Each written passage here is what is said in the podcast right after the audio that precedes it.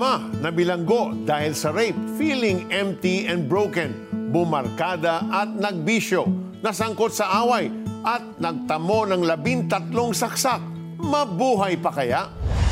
Lumaking mahirap, yumaman dahil sa pagsisikap.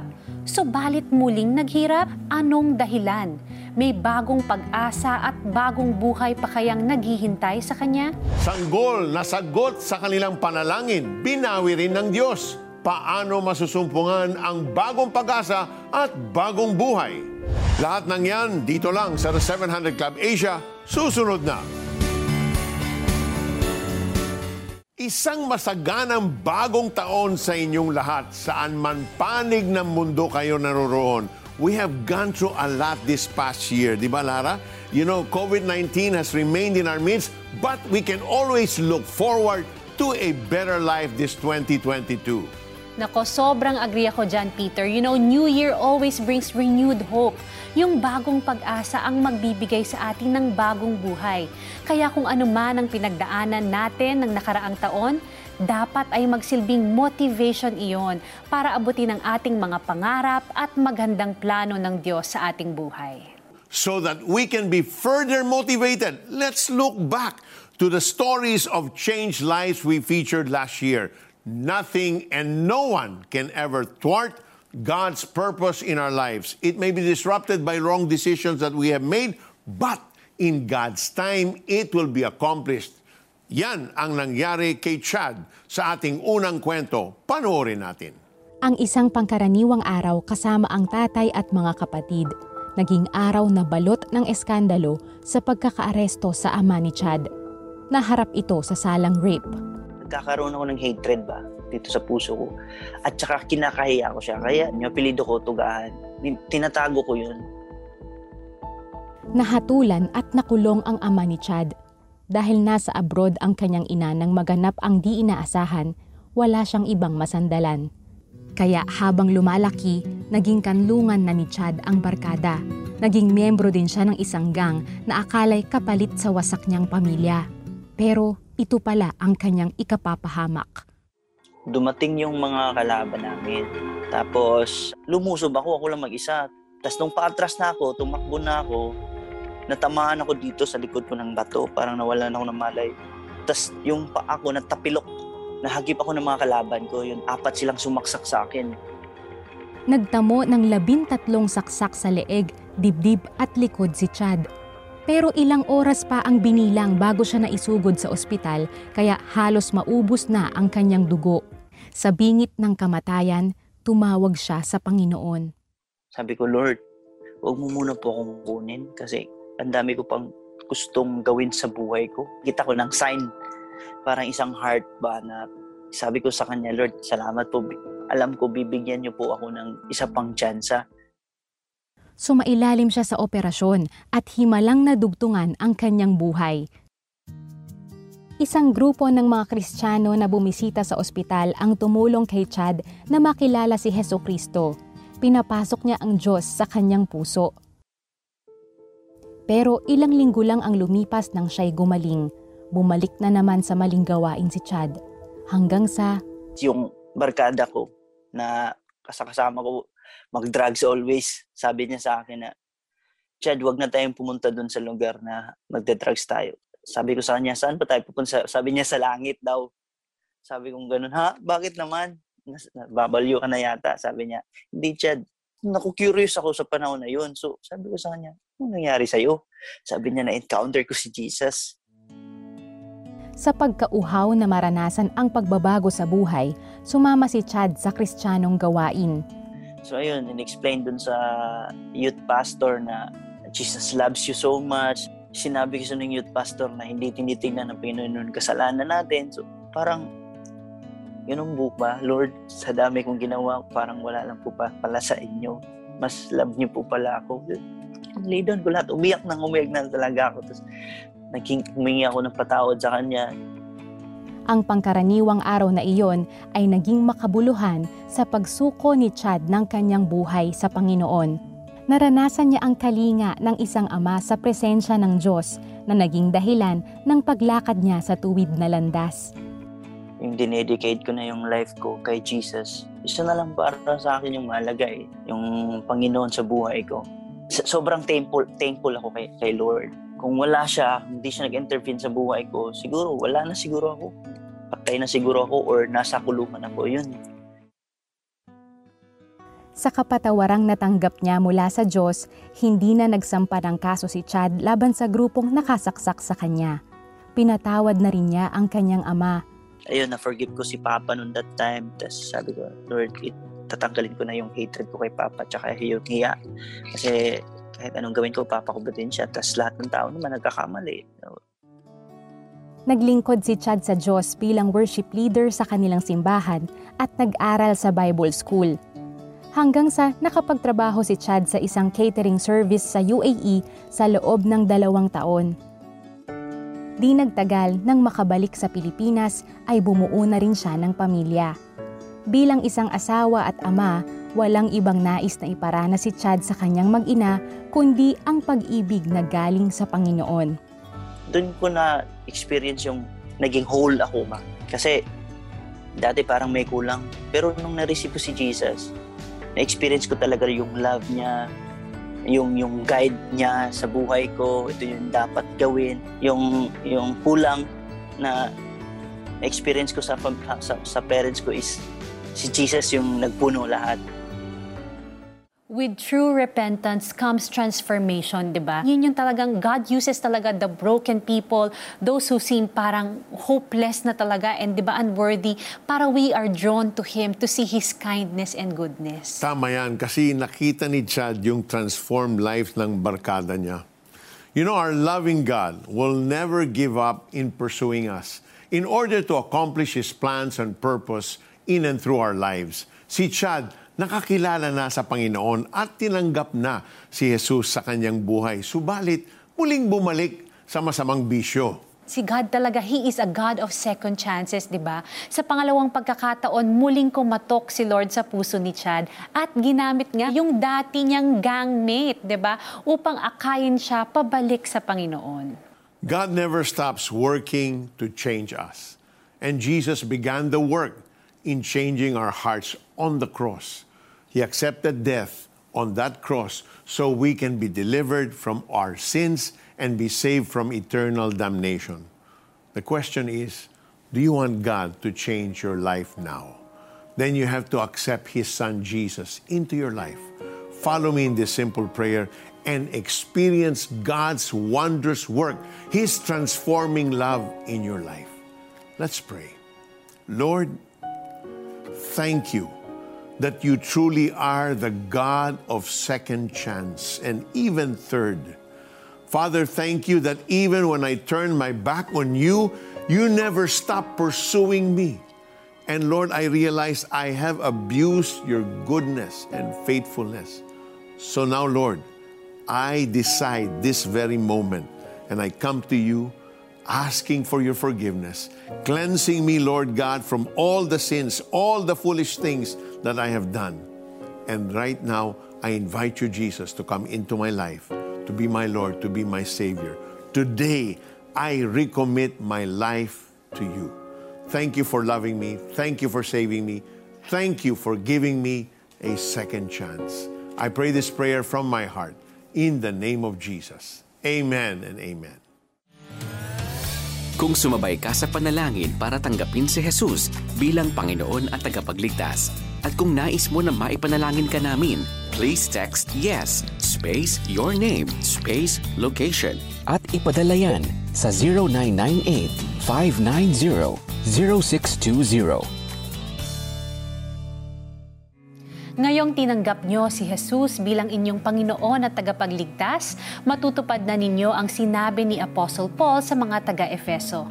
Ang sabi niya, magbago na kayo ng diwa at pag-iisip at ang dapat ninyong isuot ay ang bagong pagkatao na nilikhang kalarawan ng Diyos at nahayag sa matuwid at banal na pamumuhay ayon sa katotohanan. Ibalita nyo sa amin ang napakahalagang desisyong inyong ginawa upang kapwa natin mapapurihan ang Panginoon. Tawagan nyo kami sa aming hotline number 8737-0700 at sa aming Viber number 09 0943-144-4933. Pwede nyo ring i-post ang inyong mga prayer request at comment sa aming Facebook page. Pwede rin kayong makipag-chat sa amin at ikwento kung paano binago ng Diyos ang inyong buhay. Mag-log on sa aming website cbnasia.org slash mediacenter. Gamitin ang hashtag TSCA Bagong Taon, Bagong Pag-asa, Bagong Buhay. Para sa paglago ng inyong relasyon sa Panginoon, meron kami nitong Tanglaw Devotional kauna-unahang Taglish Devotional app ito sa audio at text format. Makukuha nyo ito sa inyong mobile device sa Google Play Store, iOS, Spotify at Apple Podcast. At available na rin ito sa paperback. Mabibili ito sa Philippine Christian Bookstore o PCBS at sa online stores ng Lazada at Shopee. A shelter from the storm. A partner in prayer, a source of encouragement, an instrument of God's love. Be part of God's work. Partner with CBN Asia. For your donation of 500 pesos, you'll receive the audio teaching on The Power of Prayer by Peter Kairos. He will answer. You can count on him. Be a CBN Asia partner today.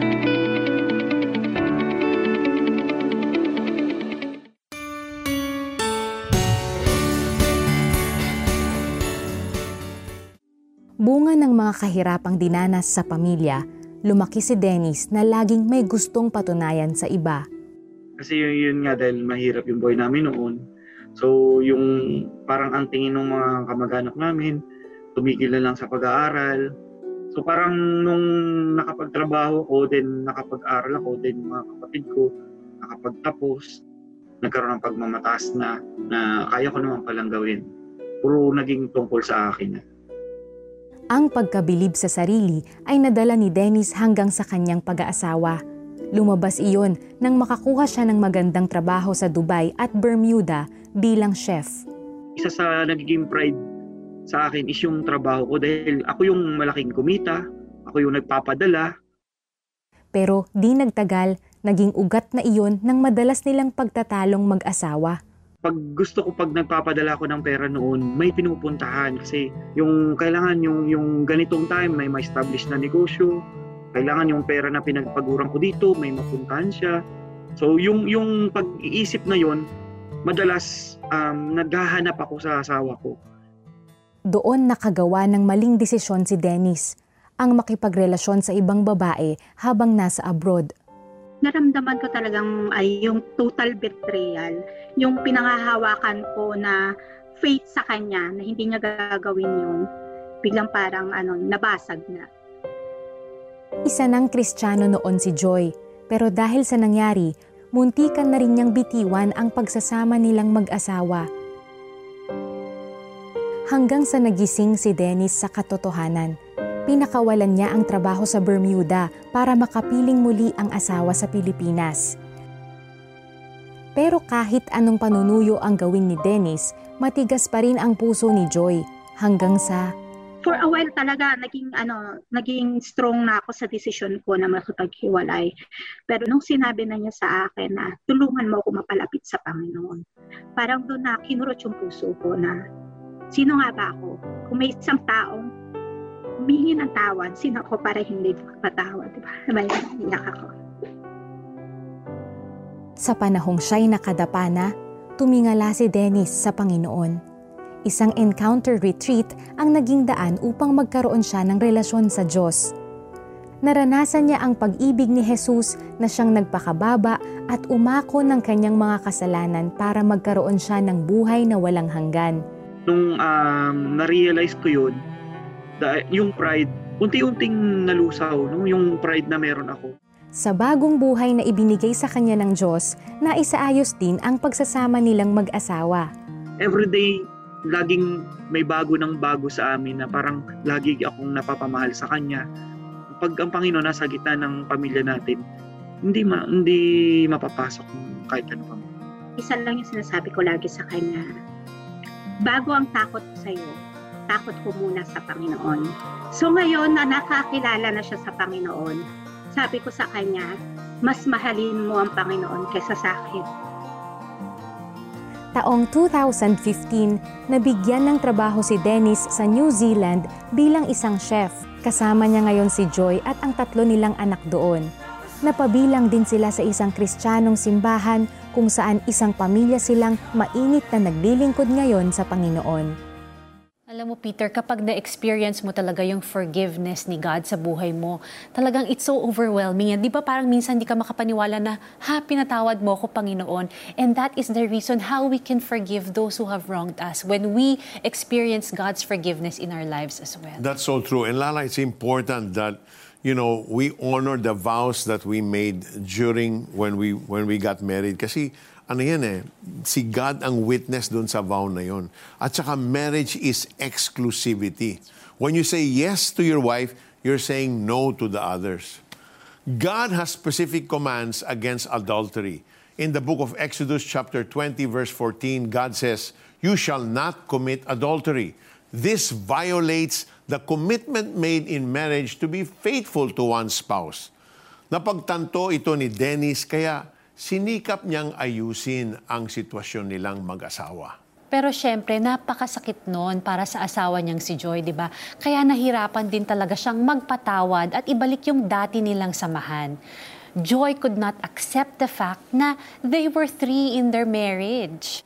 Lumambot yung puso ni Joy nung sinabi ni Dennis na gusto niyang lumapit sa Panginoon. Sa sinabi niyang yon, ni Dennis, nakita ni Joy yung sinseridad at pagsisisi ni Dennis. Yung pagpapatawad sa bawat isa ang naging simula ng pagbabago sa buhay nilang mag-asawa. Kung noon, they were three in their marriage because of the other woman, ngayon, three pa rin sila in their marriage, but it is now God who is in the center. Amen. Totoo naman, hindi dapat mawala si Lord sa ating married life. If you're going through what Dennis and Joy went through, put God in the center of your married life. If you do this, you will be able to release forgiveness to anyone who wronged you, even your spouses who betrayed you. When we forgive, God is pleased. If your spouse has committed marital unfaithfulness and wants to come back, take him or her back and forgive. You know, this 2022, God can restore your broken relationship. Will you allow us to pray with you for you right now? Let us pray. Oh Father God, you see the pain, Father God, and the hurt, oh Lord God, of those who have been betrayed, those who have been wronged, oh Lord God. For those who are watching, Father God, who who were wronged, O Lord, I pray, Father God, that you take away their pain, O Lord God. Will you take that away, O Lord God? And I pray, Father God, as well, that you touch their heart, O Lord, and let them see and remind them of your forgiveness, O Lord God, so that they can forgive those, their spouses, Panginoon. Father, I also pray, Father, for those whom who, who did the betrayal, Father. I pray, Father, for true repentance, Father God, that they will come to you, Lord God, seeking for forgiveness, O Lord God, as they ask for forgiveness from their spouse, Father. I pray for patience, Father God, as they go through this, O Lord. Father, you promise, Lord, that you will never leave them nor forsake them, the two of them, Father God, and that you will strengthen them, O Lord God. Nothing is impossible with you, Lord God. You can heal, you can restore anything that is broken, O Lord God. Nothing is too long lost or too damaged for you, Lord God. And right now, I just thank you, Father God, and lift up to you this couple, Lord God, those who are watching, Lord God, who have problems in their marriage, oh Lord God. You are restoring them, touching their hearts right now, oh Lord. I thank you, Father God. I also pray, Father God, for those who are watching. Father, who are sick, who are ill, O Lord God. Lord, you have brought them so far from last year, O Lord God. You you are you are still here for them as you were in 2021 and in the past year, O Lord God. Will you remind them, Lord God, that you love them, Lord God, and that you are ready to restore them, to heal them, O Lord God. I thank you, Father God, because you are so good, because you love us so much. I thank you and pray for all of this in Jesus' mighty name. Amen and amen. The Lord is healing someone right now with irregular heartbeat. He's restoring you, you and giving you a normal heartbeat. Receive that in Jesus' name. There's also someone who you have migraines very frequently, almost every week, and you're wondering, can I work next week? Baka magka-migraine ako. The Lord is releasing you from that and even removing that fear in your life. Receive that in Jesus' name. There's also someone with a frozen shoulder. Your, your right uh, uh, shoulder is so painful you can't even lift your right arm. That, sh- that pain is gone in the name of Jesus. Someone with uh, infection on your left toe, the Lord is healing that infection. Receive your healing in Jesus' name. Uh, someone with cervical cancer, you're in your 30s, the Lord is removing and rooting out every cancer cell from your cervix. Receive that healing now in the name of Jesus. Amen and amen. Money is just a tool. Ginagamit yan ni Lord to bless others as well. Alam namin kung saan napupunta yung ibinibigay namin at alam namin na isa lang ang itinataas sa mga ginagawa nila ang Panginoong Yesus. Be blessed and be a blessing when you partner with CBN Asia. For your donation of 2,000 pesos, you'll receive exclusive access to Edric Mendoza's talk on workmanship. We need to look at what we do and see does this multiply time? Be a CBN Asia partner today.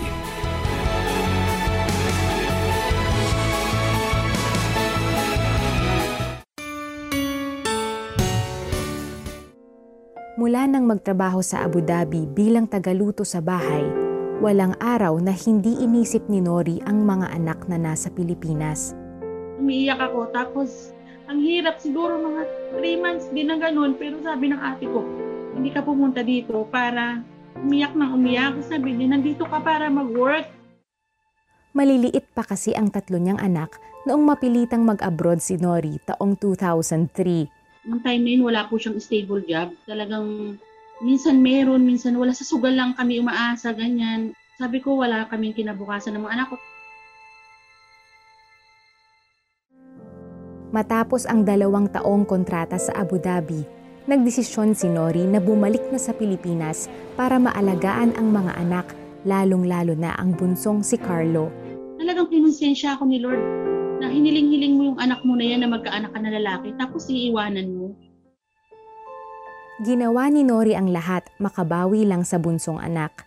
Pero di nagtagal, dumating ang isang malaking pagsubok. 2006 po nung ma-diagnose po siya na may brain tumor siya. Sobrang sakit halos talagang ikamatay ko nung malaman ko na may sakit siyang brain tumor. Kasi alam ko pag brain tumor, mamamatay mawawala. Sa pagkadesperado para sa buhay ng anak, Nagagalit ako kay Lord. Sabi ko, bakit binigyan mo kami ng ganito problema? Bakit yung anak ko pang pinakamamahal ko? After namin mag doon sa ano sa hospital na magdasal, hindi ko alam may tao pa lang nakarinig.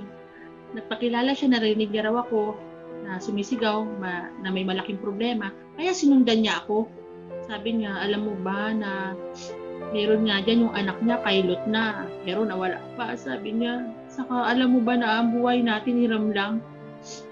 Hiram lang din buhay ng anak mo, hiram lang din ang buhay mo, na pwedeng bawiin ni Lord anytime. Sabi niya ganun sa akin. Parang doon ako nabu- nagising. Nagsisi nagsisi talaga ako. Sabi ko, Lord, sorry. Sa prosesong iyon, ipinadama ng Diyos kay Nori ang kanyang pag-ibig. Isang grupo ng mga Kristiyano ang dumating sa ospital para maging katuwang niya sa pananalangin. Doon nakilala ni Nori si Jesus na tagapagligtas at tanging pag-asa. Sinuko ko sa kay Lord lahat. Umiyak ako ng umiyak. Humingi ako ng tawad sa lahat ng mga kasalanan ko. Unti-unting natanggap ni Nori ang kapalaran ng anak at ipinaubaya sa Panginoon ang mga problema. Sa loob ng isang taon, sumailalim sa walong operasyon si Carlo, pero naging kritikal ang lagay ng bata matapos magkaroon ng komplikasyon sa baga at kidney. Ramdam ko na mawawala na yung anak ko.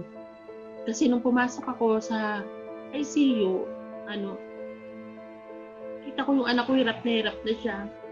Tumutulo yung luha niya. Sabi ko, anak, pinapayagan na kita. Sabi ko, narinig niya sa akin for the last time na pinapayagan ko na siyang umalis, mag-let go. October 2007, pumanaw na ang bunso ni Nori. Talaga pong ano, process talaga ni Lord kasi nung time na kung kukunin niya nung mas maaga, galit ako kay Lord eh. Inunti-unti ni Lord talaga na ano, na matanggap ko muna bago niya kinuha.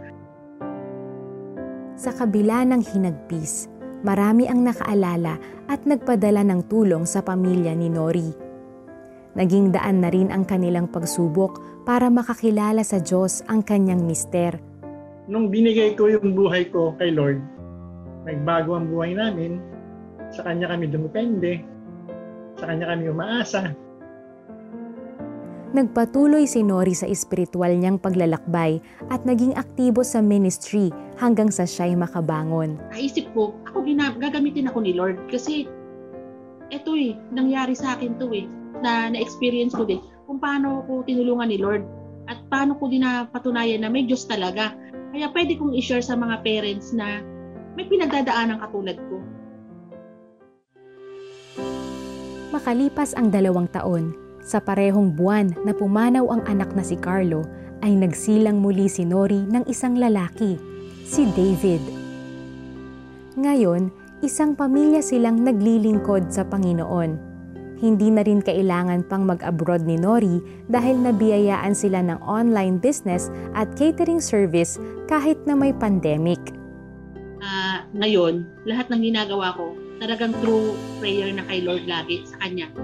Sa Kanya dumadaan. Kumpara dati no na wala akong Diyos, wala akong dasal-dasal, gaano, pero takot sa lahat ng bagay, magkakasakit lang, di mo alam. Wala. Samantala ngayon, kung magkasakit, andyan ang Diyos, andyan si Lord, alam mo, hindi ka papabayaan. Yung finances, alam mo, nandiyan si Lord kasi may Diyos ka, may bibigyan ka niya ng tulong. Hindi ko ma-imagine yung pain, Sir Peter. Nanonood lang ako and it's so painful. Only by God's grace talaga makakayanan mo yung ganun. Tama yun, Lara. It's only God that can think or can orchestrate this kind of ending. Kasi po, losing a child is truly the most difficult and painful experience for any parent. Kasi if you lose your job, you can find another job. If you lose your business, you can start anew. Pero kung anak mo ang nawala, you seem to have lost a part of yourself. Kaya nga naisip ni Nori ang magpakamatay kapag nawala si Carlo nung time na yon. Pero ginamit ng Diyos ang dalawa pa niyang anak para baguhin ng Diyos ang masama niyang plano. God prepared Nori for the death of Carlo. Kinuha ni Lord si Carlo sa tamang panahon na handa na ang puso ni Nori.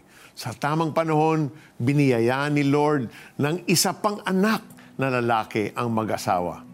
As we reflect on what we have gone through this past year, trust that God will bless you tremendously this coming 2022. But we need to heed God's command as written in the book of Deuteronomy, chapter 28, verses 2 to 6.